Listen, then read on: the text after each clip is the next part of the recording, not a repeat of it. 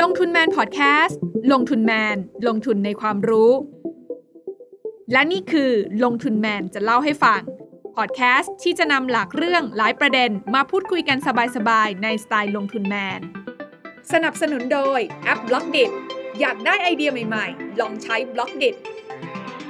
อำนาจสีจิ้นผิงกำลังสั่นคลอน ช่วงที่ผ่านมานะคะสีจิ้นผิงนั้นได้เดินหมากพลาดท่าในสงครามยูเครนและรัสเซียอย่างไร รวมไปถึงอีกหนึ่งมรสุมครั้งใหญ่ที่กำลังเกิดขึ้นในจีนตอนนี้นั่นก็คือการแพร่ระบาดของโควิด -19 รอบใหม่ในจีน ผลลัพธ์ของความผิดพลาดทั้งหมดนี้นะคะ อาจส่งผลให้เศรษฐกิจจีนไม่ได้ฟื้นตัวอย่างที่หลาย ๆ คนได้คิดกันไว้ก่อนหน้าค่ะ ความท้าทายทั้งหมดนี้จะสั่นคลอนอำนาจทางการเมืองของสีจิ้นผิงอย่างไรกันบ้าง วันนี้นะคะลงทุนแมนจะเล่าให้ฟังชวนทุกท่านมาวิเคราะห์กันกับดรอาร์มตั้งนิรันดรผู้อำนวยการศูนย์จีนศึกษาจากจุฬาลงกรณ์มหาวิทยาลัย ตอนนี้อาจารย์อาร์มอยู่กับทีน่าแล้ว สวัสดีค่ะ ครับ สวัสดีครับ คุณทีน่าสวัสดีท่านผู้ฟังทุกท่านครับ ที่มาของ มรสุมสามลูกนี้ที่มันเกิดขึ้นพร้อมกันเนี่ย อยากให้อาจารย์ไล่เลียงให้ฟังนิดหนึ่งว่ามันเกิดขึ้นยังไงตอนไหนบ้างคะได้ครับคุณทีน่าก่อนอื่นต้องเรียนท่านผู้ฟังก่อนนะครับ เดี๋ยวพูดว่าอำนาจสีจิ้นผิงสั่นคลอนแล้วทุกคนจะนึกว่าเอ๊ะเขาจะไม่ได้ไปต่อหรือเปล่านะครับเออก็คงไม่ใช่นะครับ คุณทีน่าคือตอนนี้เนี่ยความคาดหวังของทุกคนนะครับ ก็ยังเชื่อกันนะครับว่าสีจิ้นผิงเนี่ยจะดำรงตำแหน่งผู้นำเอ่อต่อไป นะครับเดือนพฤศจิกายนเนี่ยน่าจะมีการเลือกให้สีจิ้นผิงเนี่ยเป็นผู้นำต่อ แล้วก็จะเป็นผู้นำที่ดำรงตำแหน่งเนี่ยยาวนานที่สุดนะครับในประวัติศาสตร์จีนยุคใหม่นะครับแต่ว่าเราเราต้องยอมรับนะครับว่าถ้าเอาปีนี้นะครับสิ่งที่เกิดขึ้นมา 3 เดือนเนี่ยไปเปรียบเทียบกับเมื่อปลายปีที่แล้วเนี่ยก็จะต้องมีคำถามนะครับว่าปัจจุบันเนี่ยมันมีความท้าทายมากขึ้นเยอะนะครับต่อประเทศจีน แล้วก็มีคำถามมากขึ้นนะครับต่อการบริหารนะครับหรือทิศทางที่สีจิ้นผิงเนี่ยได้พาประเทศจีนก้าวเดินนะครับ อันเนี้ยเราก็เปรียบเทียบนะครับว่ามันมีสามเรื่องที่เมื่อปีที่แล้วเนี่ยดูเหมือนเป็นเรื่องที่บวก แต่ว่ามาปีนี้มันกลายเป็นเรื่องที่เป็นลบนะครับสามเรื่องนี้เรื่องแรกก็คือความสัมพันธ์ที่สนิทชิดเชื้อ ระหว่างสีจิ้นผิงกับปูติน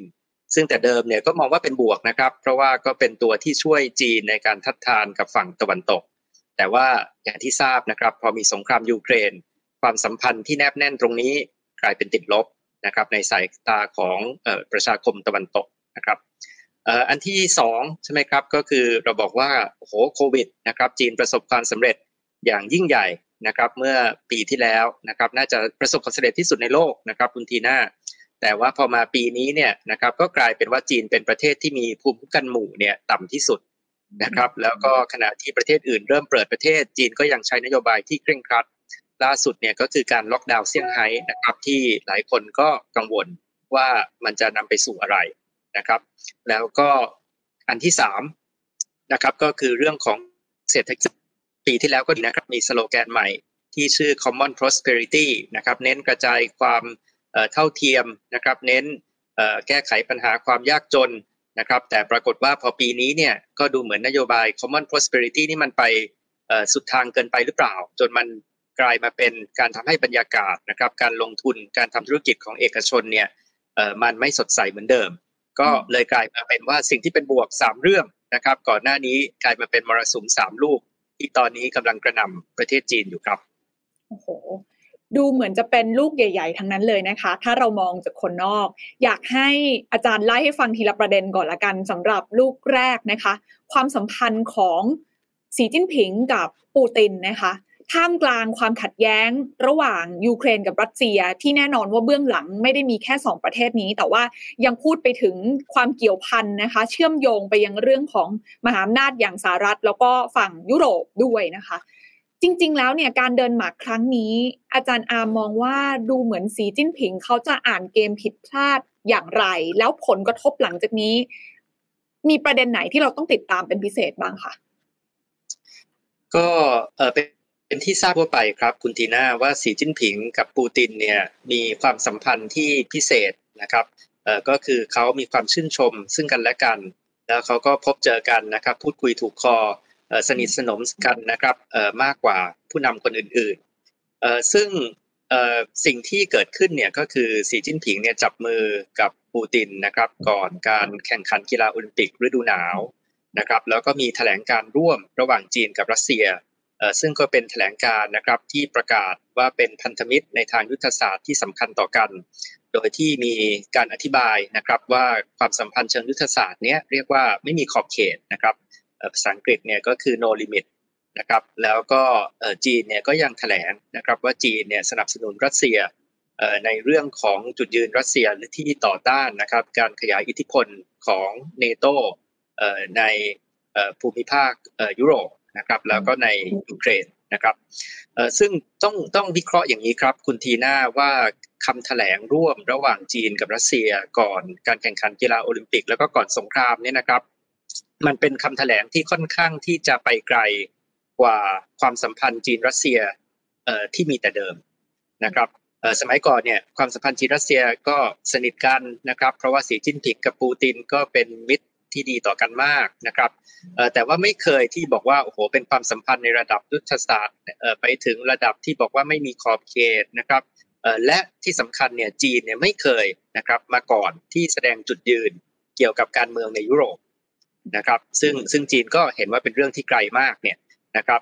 เพราะฉะนั้นเนี่ยการที่จีนมาแสดงนะครับความเห็นนะครับเกี่ยวกับการเมืองในยุโรปการขยายอิทธิพลของเนโตเนี่ยก็เป็นเป็นครั้งแรก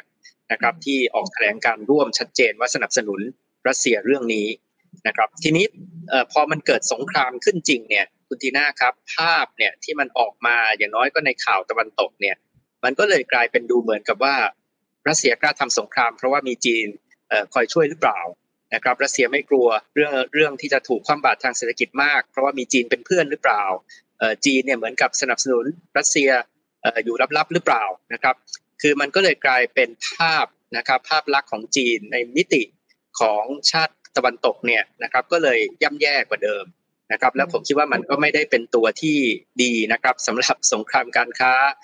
สงครามเทคโนโลยี หรือสงครามความมั่นคงเนี่ยซึ่งจีนก็ต่อสู้กับตะวันตกเนี่ยหนักหนาอยู่แล้ว ก็กลายเป็นว่าตะวันตกเนี่ยก็ยิ่งมองจีนเป็นภัยคุกคามเนี่ย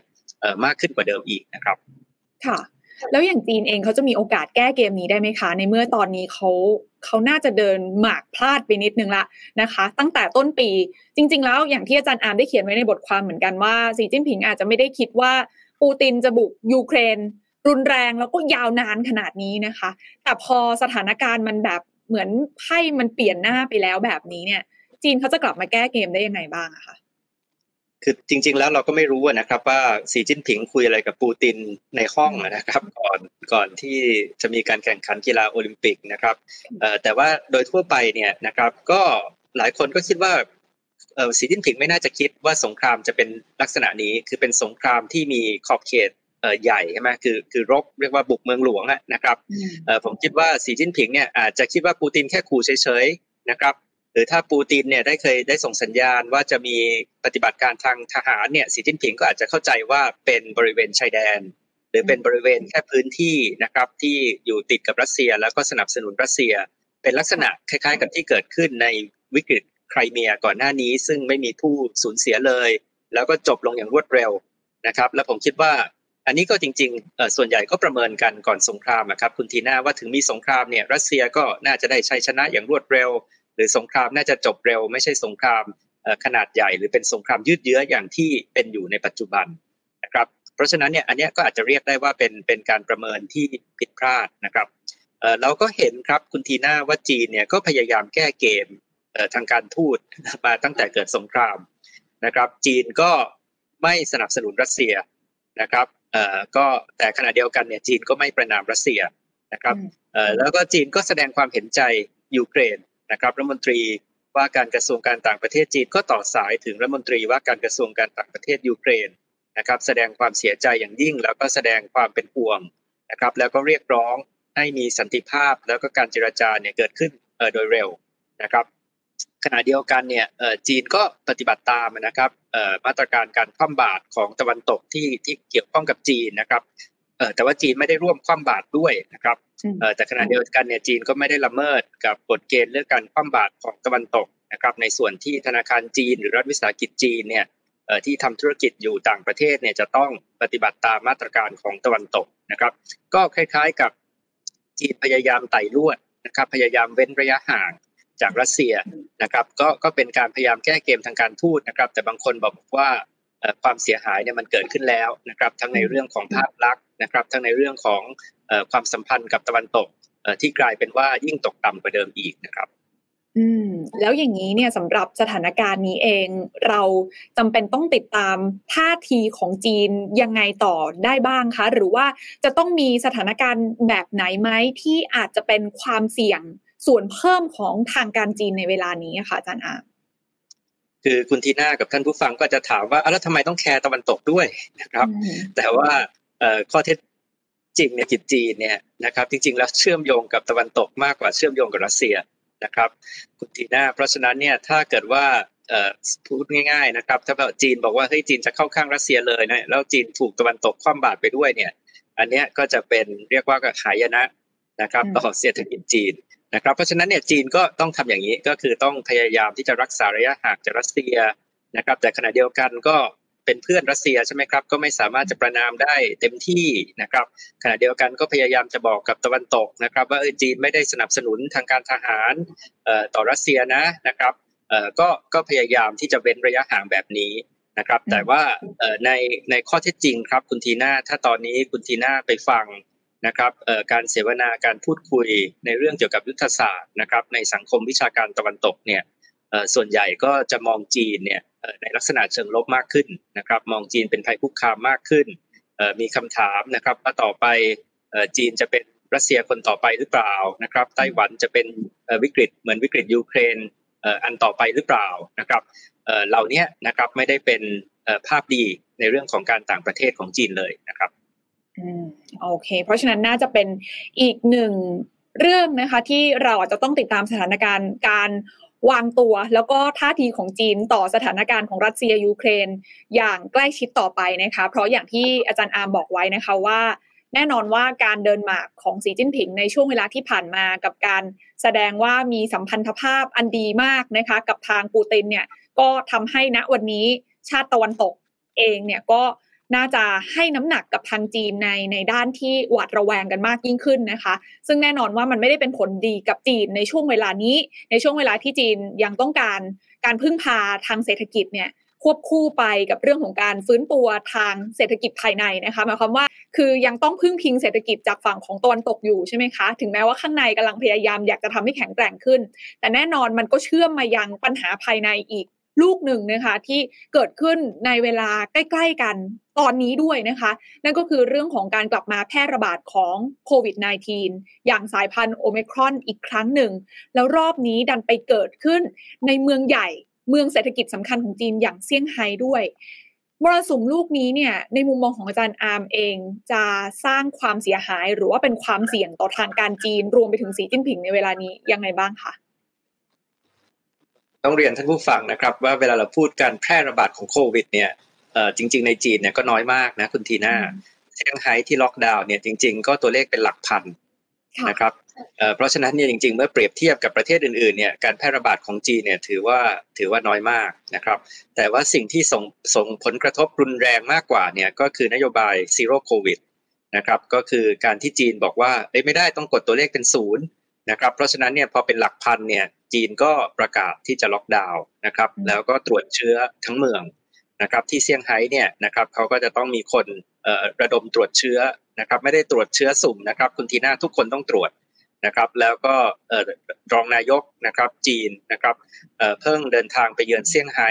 แล้วก็ประกาศชัดเจนว่าจะยืนหยัดนโยบายซีโร่โควิดนะครับแล้วก็จะล็อกดาวน์จนกว่าที่จะควบคุมสถานการณ์ ได้อย่างเด็ดขาดนะครับซึ่งซึ่งตรงนี้นะครับก็ก็มีคำถามว่าทำไมถึงยังจะต้องใช้นโยบายที่เคร่งครัดแบบนี้นะครับก็จริง ๆ แล้วเนี่ยก็อย่างที่บอกนะครับว่าบางทีเรื่องที่มันเคยเป็นเรื่องที่เป็นจุดแข็งใช่ไหมครับมันกลายมาเป็นจุดอ่อนวันนี้นะครับยกตัวอย่างเนี่ยก็คือ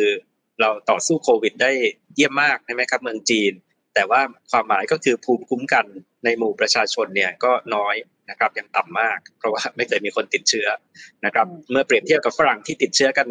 มากมายเนี่ยนะครับ ฝรั่งก็ภูมิคุ้มกันในในชุมชนเนี่ยเอ่อก็จะสูงกว่าที่เขาเรียกภูมิคุ้มกันหมู่นะครับ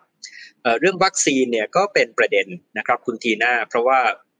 ก่อนอื่นวัคซีนจีนเนี่ยนะครับเอ่อวัคซีนเอ่อที่เป็นวัคซีนเชื้อตายของจีนเนี่ยนะครับเอ่อก็มีประสิทธิภาพนะครับคุณทีน่าแต่ว่า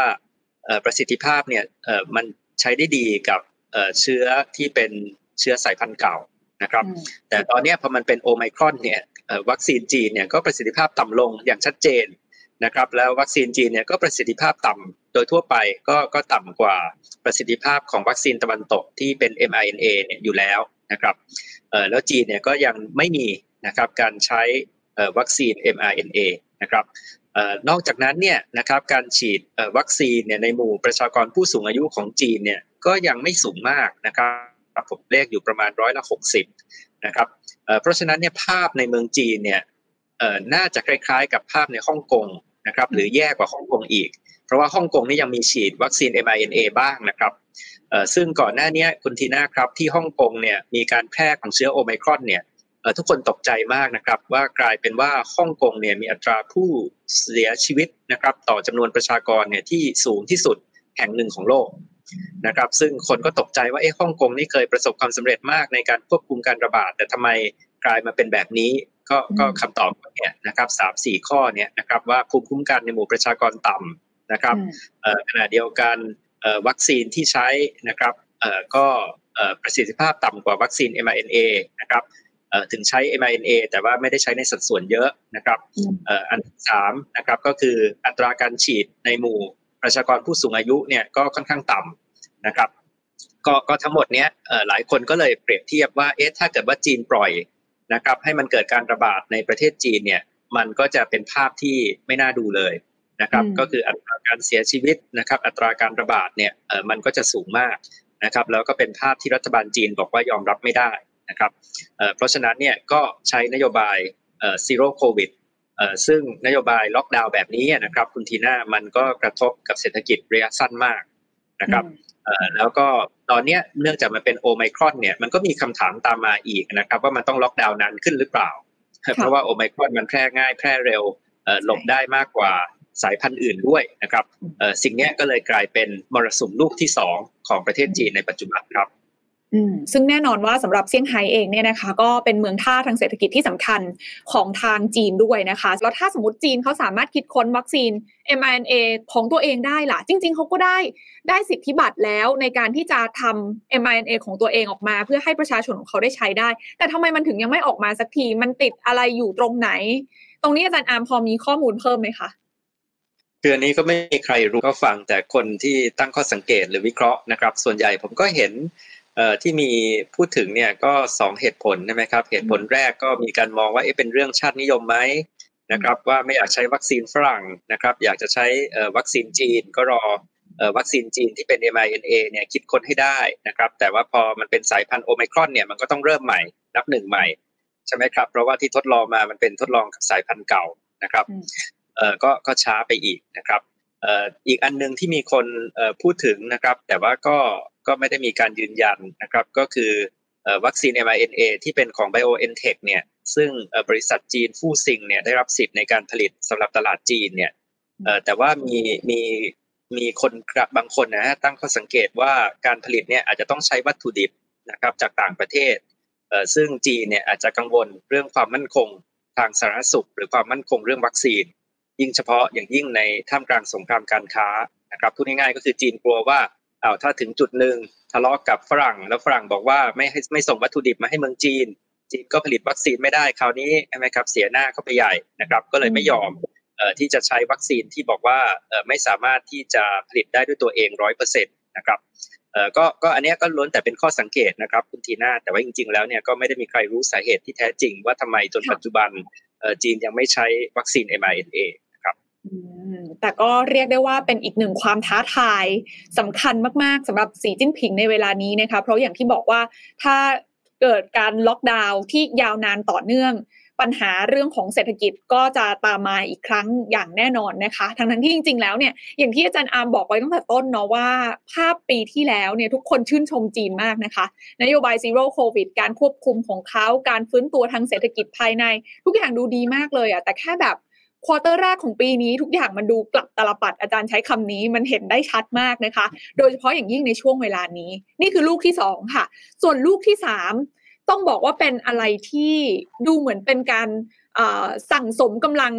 การต่อต้านภายในของจีนเองหรือเปล่า เพราะว่าเรื่องนี้เนี่ยมันเกี่ยวกับเรื่องของความขัดแย้งเชิงนโยบายที่เราเริ่มเห็นชัดเจนขึ้น อย่างที่อาจารย์อาร์มได้เกริ่นไว้ว่าก่อนหน้านี้ เราเห็นสีจิ้นผิงออกมามุ่งเน้นความเจริญรุ่งเรืองร่วมกันใช่ไหมคะ common prosperity นะคะ แต่ว่านโยบายแบบนั้นเนี่ยณวันนี้กลับไม่ค่อยได้ยินทางการจีนกลับมาพูดถึงเท่าไหร่นะกลับกลายเป็นการที่พยายามจะฟื้นฟูทั้งความเชื่อมั่นในตลาดทุน แล้วก็เศรษฐกิจจีน ในแนวทางที่แตกต่างออกไป อยากรู้ว่า ความขัดแย้งที่เกิดขึ้นตรงนี้ มันดำเนินมาจนกลายเป็นความท้าทายครั้งสำคัญของสีจิ้นผิงได้ยังไง แล้วมันกำลังจะเดินหน้าไปในทิศทางไหนต่อไปคะอาจารย์อามค่ะ ครับก็ก็ลูกที่เนี่ยเศรษฐกิจที่ชะลอตัวนะครับคุณทีน่าซึ่งก็ก็ดีใจนิดนึงนะครับ ว่ารัฐบาลจีนเนี่ยก็ยอมรับเอ่ออย่างเปิดเผยนะครับ รัฐบาลจีนเอ่อก็ใช้คำชัดเจนนะครับว่าตอนนี้เนี่ยความเชื่อมั่นต่อตลาดนะครับความเชื่อมั่นต่อเศรษฐกิจเนี่ยตกต่ำมาก นะครับ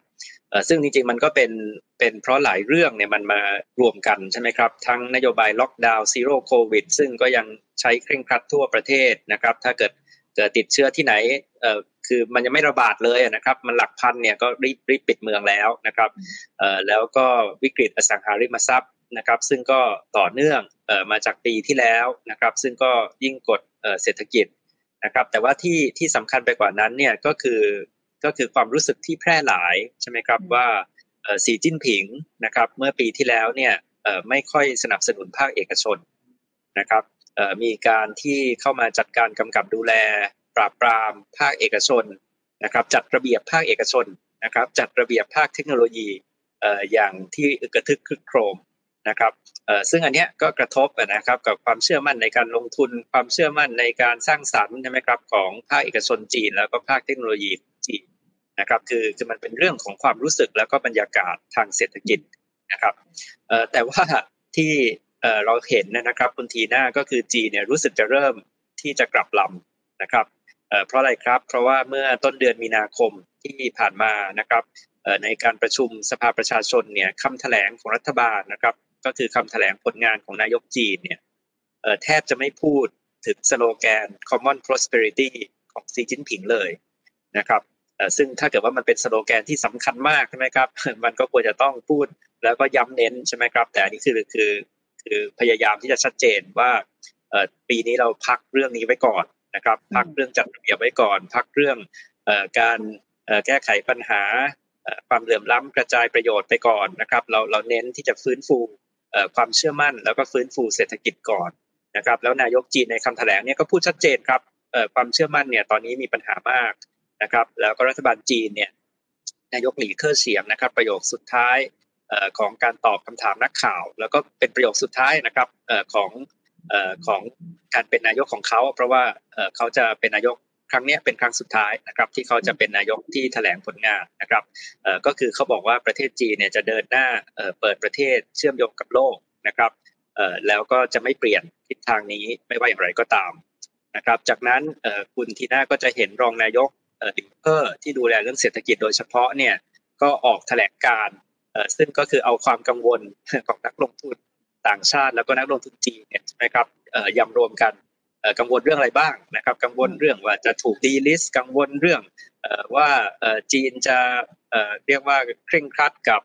อสังหาริมทรัพย์ จีนจะขึ้นจะมีภาษีอสังหาริมทรัพย์ด้วยความกังวลอะไรเต็มไปหมดเนี่ยนะครับ ก็เอามาบอกว่าจีนทราบถึงความกังวลเหล่านี้ และพยายามที่จะ รีบที่จะจัดการรีบที่จะแก้ไข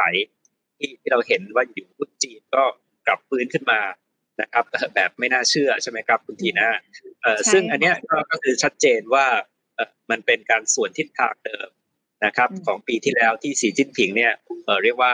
เอ่อเข้ามากำกับเอ่อเข้ามาจัดระเบียบภาคเอกชนสีจิ้นผิงเข้ามาประกาศสโลแกน common prosperity ปีนี้ก็คือเราพักสโลแกน common prosperity ไว้ก่อน เราฟื้นฟูเศรษฐกิจก่อน เราให้มันมีเสถียรภาพก่อนนะครับ เพราะว่ายังไงก็ตามเนี่ยปีนี้ก็จะเป็นปีสำคัญของเราในช่วงปลายปีที่จะต้องมีการประชุมใหญ่พรรคคอมมิวนิสต์ซึ่งแต่เดิมเนี่ยสีจิ้นผิงบอกว่าต้องเป็นปีแห่งเสถียรภาพนะครับแต่ว่าคนเขาบอกว่าสามเดือนที่ผ่านมาเนี่ยมันเป็นตรงกันข้ามกับเสถียรภาพนะครับ เพราะว่ามันมีทั้งการระบาดของโควิดนะครับ มันมีทั้งเรื่องของสงครามยูเครน แล้วก็มันก็มีทั้งเรื่องของเศรษฐกิจที่ยังไม่ฟื้นตัวดีครับ อืมเพราะฉะนั้นแล้วเนี่ยเหมือนคือจริงๆอะเขาบอกว่าคนจีนจะไม่ค่อยชอบเหมือนกืนน้ำลายตัวเองใช่ไหมคะเหมือนรู้สึกจะเสียหน้าหน่อยๆนะสำหรับทางสีจิ้นผิงใช่ไหมคะหลังจากที่เขาบอกไปแล้วว่า ตอนแรกปีนี้อยากจะให้เป็นปีที่ทุกอย่างกลับมาดีเหมือนเดิม มีเสถียรภาพเหมือนเดิมนะคะ เพราะว่าจะมีหนึ่งเหตุการณ์สำคัญที่จะเกิดขึ้นในปีนี้ ในช่วงปลายปีที่อาจารย์อาร์มบอกกับเรามาตลอดเลยก็คือการเลือกผู้นำสูงสุดของพรรคคอมมิวนิสต์เจ็ดคนที่จะเวียนกลับมาในในรอบนี้ใช่ไหมคะ ทั้งหมดทั้งมวลนะสามมรสุมที่มันเกิดขึ้นพร้อม ๆ กัน แล้วอาจารย์อามตั้งข้อสังเกตว่ามันน่าจะมาท้าทายนะคะะความเขาเรียกว่าความมั่นคงของสีจิ้นผิงได้เนี่ยมันจะท้าทายขนาดไหน แล้วมันจะส่งผลอย่างไรต่อภาพรวมของทางการจีนหลังจากนี้บ้าง มันมีอะไรที่เราต้องติดตามกันบ้างคะอาจารย์จากประเด็นนี้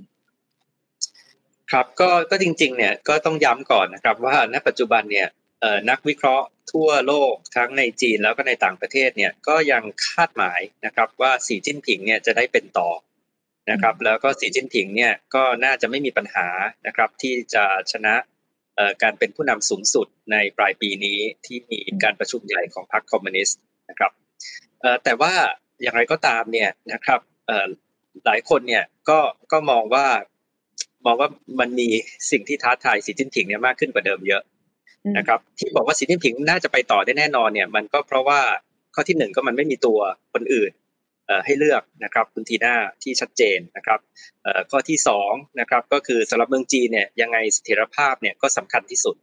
นะครับอยู่ๆมาเปลี่ยนม้ากลางศึกนะครับหรืออยู่ๆเนี่ยทุกคนคาดหวังมาสองสามปี แล้วว่าสีจิ้นผิงจะเป็นต่ออยู่ๆบอกว่าไม่ให้เขาเป็นแล้วเนี่ยไอ้ไอ้ความผลกระทบ ต่อบรรยากาศต่อเซนติเมนต์ใช่ไหมต่อความเชื่อมั่นของคนเนี่ยจะยิ่งมีปัญหา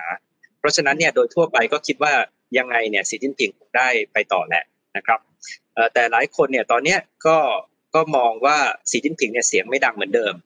เพราะว่าถ้าทุกอย่างดีเนี่ยเสียงเขาก็ดังใช่ไหมครับคุณทีน่าเขาก็บอกว่าเขาทาได้ดีผลงานเขาก็ดีนะครับแต่ว่าตอนนี้พอมันเริ่มเอ๊ะดูเหมือนว่าเอ๊ะมันเป็นมันเป็นความผิดพลาดของคุณหรือเปล่าใช่ไหมครับที่ คุณสนิทกับปูตินมากนะครับ จนคุณไปไกลกว่าที่เป็นความสัมพันธ์ดั้งเดิมของเรากับรัสเซียนะครับคุณยังเคร่งครัดเรื่องโควิดมากขนาดนี้นะครับที่มันเคยสำเร็จให้มันกลายมาเป็นจุดอ่อนเราตอนนี้นะครับเรื่องเศรษฐกิจนะครับโอ้นโยบายคุณเนี่ยเหมือนจะกวาดบ้านนะครับเหมือนจะซ่อมหลังคาตอนที่แดดออก แต่ว่ามันแรงไปไหมนะครับจนจนตอนนี้มันกระทบความเชื่อมั่นไปหมดนะครับ สิ่งเหล่านี้มันก็ทำให้อะไรเสียงของคำถามหรือเสียงของข้อกังวลเนี่ยมันดังขึ้นนะครับหลายคนเนี่ยก็เลยจะจับตาครับคุณทีน่าว่าในการเลือกผู้นำเจ็ดคนที่เป็นกรรมการสูงสุดของพรรคคอมมิวนิสต์เนี่ยมันจะมีขั้วการเมืองอื่นนะครับหรือว่าการรักษาสมดุลเนี่ยมากขึ้นไหมในหมู่ผู้นำจีนนะครับจริงๆง่ายๆเนี่ยก็คือจีนก็ก็มีสองขั้วการเมืองนะครับขั้วที่ค่อนข้างไปในทิศทางอนุรักษ์นิยม ชาตินิยม ซึ่งอันนี้ก็มองว่าเป็นขั้วของสีจิ้นผิงนะครับกับขั้วที่ไปในทิศทางอยากจะเปิดประเทศคบตะวันตกสนับสนุนเอกชนนะครับเราเรียกขั้วหัวก้าวหน้านะครับก็หลายคนก็จับตามองนะครับว่าในเดือนพฤศจิกายนที่จะถึงเนี้ยในเจ็ดคนที่เป็นกรรมการสูงสุดเนี่ยโอ้ถ้าเกิดว่ามันเป็นขั้วของอนุรักษ์นิยมหมด ก็แปลว่าโอ้โหสีจิ้นผิงนี่ยังมีอำนาจที่เด็ดขาด แล้วก็ความนิยมที่สูงมากภายในพรรค นะครับแต่ถ้าเกิดว่ามันมีการสมดุลกันมากขึ้นนะครับ ก็แปลว่าจีนเนี่ยก็เริ่มมองเห็นความท้าทายที่เกิดขึ้น แล้วก็พยายามที่จะปรับสมดุลหรือเปลี่ยนทิศทางจากที่เป็นอยู่เดิมครับอืมซึ่งก็น่าจะส่งผลนะคะ ต่อนโยบายการเดินหมากของจีน ภาพใหญ่หลังจากนี้พอสมควรเลยนะคะ ก็รอติดตามกันนะคะสำหรับช่วงการเลือกตั้งนะคะ อันนี้เป็นการเลือกตั้งภายในพรรคคอมมิวนิสต์เองถูกไหมคะอาจารย์อามคะนะคะ แล้วก็เป็นการประชุมใหญ่ค่ะ ของพรรคคอมมิวนิสต์ก็คือก็คือผู้นำเขาเลือกกันไม่มีใครรู้นะครับว่าเลือกกันยังไงเอ่อแล้วก็ไม่ได้เป็นประชาชนไปเลือกตั้งนะครับ แต่ว่าสุดท้ายเนี่ยก็จะมีคนเดินออกมาเจ็ดคนนะครับคุณทีน่าที่เป็นกรรมการสูงสุดนะครับ แล้วเราก็ทุกคนก็จับตามองนะครับ ว่าเจ็ดคนนั้นน่ะจะเป็นใครครับอืมโอเคค่ะ ถือเป็นประเด็นที่ต้องติดตามกันอย่างต่อเนื่องนะคะ แต่อย่างไรก็ดีในช่วงเวลานี้เนี่ยสำหรับ จีนเอง รวมไปถึงสีจิ้นผิงเอง น่าจะกำลัง balance นะคะมรสุมทั้ง 3 ลูกที่เกิดขึ้นในเวลาเดียวกันเนี่ยให้ได้ดีที่สุดนะคะ ก็อย่างเรื่องของโควิด -19 ที่กำลังระบาดอยู่ในเมืองใหญ่ของจีนตอนนี้ก็ดูเหมือนจะเป็นประเด็นสำคัญนะคะ ที่ทางการจีนก็ให้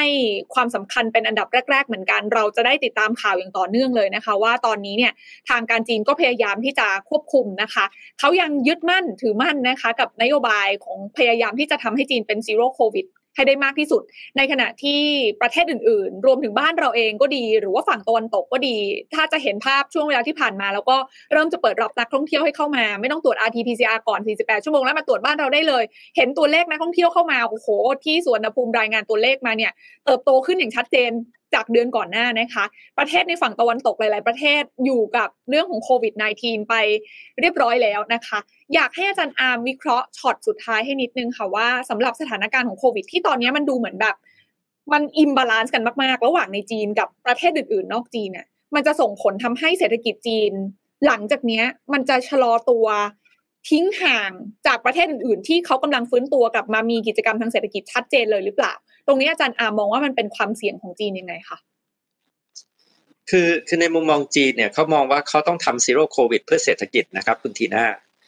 คือเขามองว่าถ้าเขาปล่อยไปตอนเนี้ยเศรษฐกิจเขาพังไปด้วยนะครับ แต่ว่าถ้าเขาอดทนนะครับไม่รู้สองสัปดาห์หนึ่งเดือนนะครับ ปิดเมืองล็อกดาวน์ตรวจเชื้อทั้งหมด แล้วเขาทาให้เกิดซีโร่โควิดได้ ซึ่งตอนนี้มันก็มีคำถามว่าทำได้ไหมกับโอไมครอนใช่ไหมครับเขาคิดว่ามันจะดีต่อเศรษฐกิจ มากกว่านะครับแล้วก็ต่อจากนั้นก็หาทางลงใช่ไหมครับหา exit strategy หาทางออก ซึ่งก็คือต้องเริ่มมีวัคซีนที่มีประสิทธิภาพมากขึ้นต้องเริ่มมียารักษาโรคที่มีประสิทธิภาพมากขึ้น แล้วก็การฉีดวัคซีนในผู้สูงอายุเนี่ยจะต้องสูงขึ้นนะครับซึ่งซึ่งสามเงื่อนไขเนี่ยก็เป็นสามเงื่อนไขนะครับที่ทางการจีนเนี่ยให้ไว้นะครับว่าต้องครบสามเงื่อนไขนี้นะครับถึงจะสามารถค่อยๆผ่อนคลาย แล้วก็เปิดประเทศได้นะครับแต่โดยทั่วไปเนี่ยคนก็มองว่าจีนจะใช้นโยบายที่เคร่งครัดเนี่ยอย่างน้อยก็ไปถึงการประชุมใหญ่พรรคคอมมิวนิสต์ในปลายปีนะครับเพราะว่าจีนต้องการให้ภาพของการประชุมใหญ่เนี่ยเป็นภาพของการประชุมภายใต้เสถียรภาพจริง ๆ ไม่ใช่การประชุมท่ามกลางวิกฤตที่หนักหนากว่าเดิมอีกนะครับ โอเค เพราะฉะนั้นถ้าเราประเมินกันแบบนี้ก็แสดงว่าตอนนี้ก็พยายามเรียกเสถียรภาพให้กลับคืนมาให้ได้มากที่สุด ภายในการจัดการประชุมครั้งสำคัญที่จะเกิดขึ้นในเดือนพฤศจิกายนนี้นั่นเองนะคะ ก็ถือว่าเป็นอะไรที่ต้องติดตามกันต่อเนื่องนะคะสำหรับการเดินหมากของจีนและสีจิ้นผิงหลังจากนี้นะคะ ซึ่งถ้าใครที่อยากจะติดตามรายละเอียดมุมมองการวิเคราะห์ ที่ลึกแล้วก็เป็นประโยชน์แบบนี้นะคะ ก็สามารถเข้าไปติดตามได้นะคะ ที่เพจของอาจารย์อาร์มนะคะ ใน Blockdit ของเรานะคะ บทความที่วันนี้ที่น่าชวนอาจารย์อาร์มมาเล่าให้ฟังเนี่ยอาจารย์อาร์มก็ได้เขียนไว้ใน ภาพรวมนะคะ ที่วิเคราะห์ได้ชัดเจนทีเดียวก็เข้าไปติดตามกันได้นะคะ Blockdit แล้วก็ search ชื่อดร.อาร์มตั้งนิรันดรได้เลยนะคะ วันนี้ขอบพระคุณอาจารย์อาร์มเป็นอย่างสูงเลยนะคะ ที่สละเวลามาร่วมพูดคุยกัน ยังไงแล้วมีโอกาสหน้าจะขออนุญาตกลับมาอัปเดตเรื่องนี้กันใหม่นะคะ ขอบพระคุณมาก ๆ เลยค่ะ ครับ สวัสดีครับ กดติดตามลงทุนแมนพอดแคสต์ได้ทุกช่องทาง ทั้ง Spotify, SoundCloud, Apple Podcast, Podbean และ b l o k d i t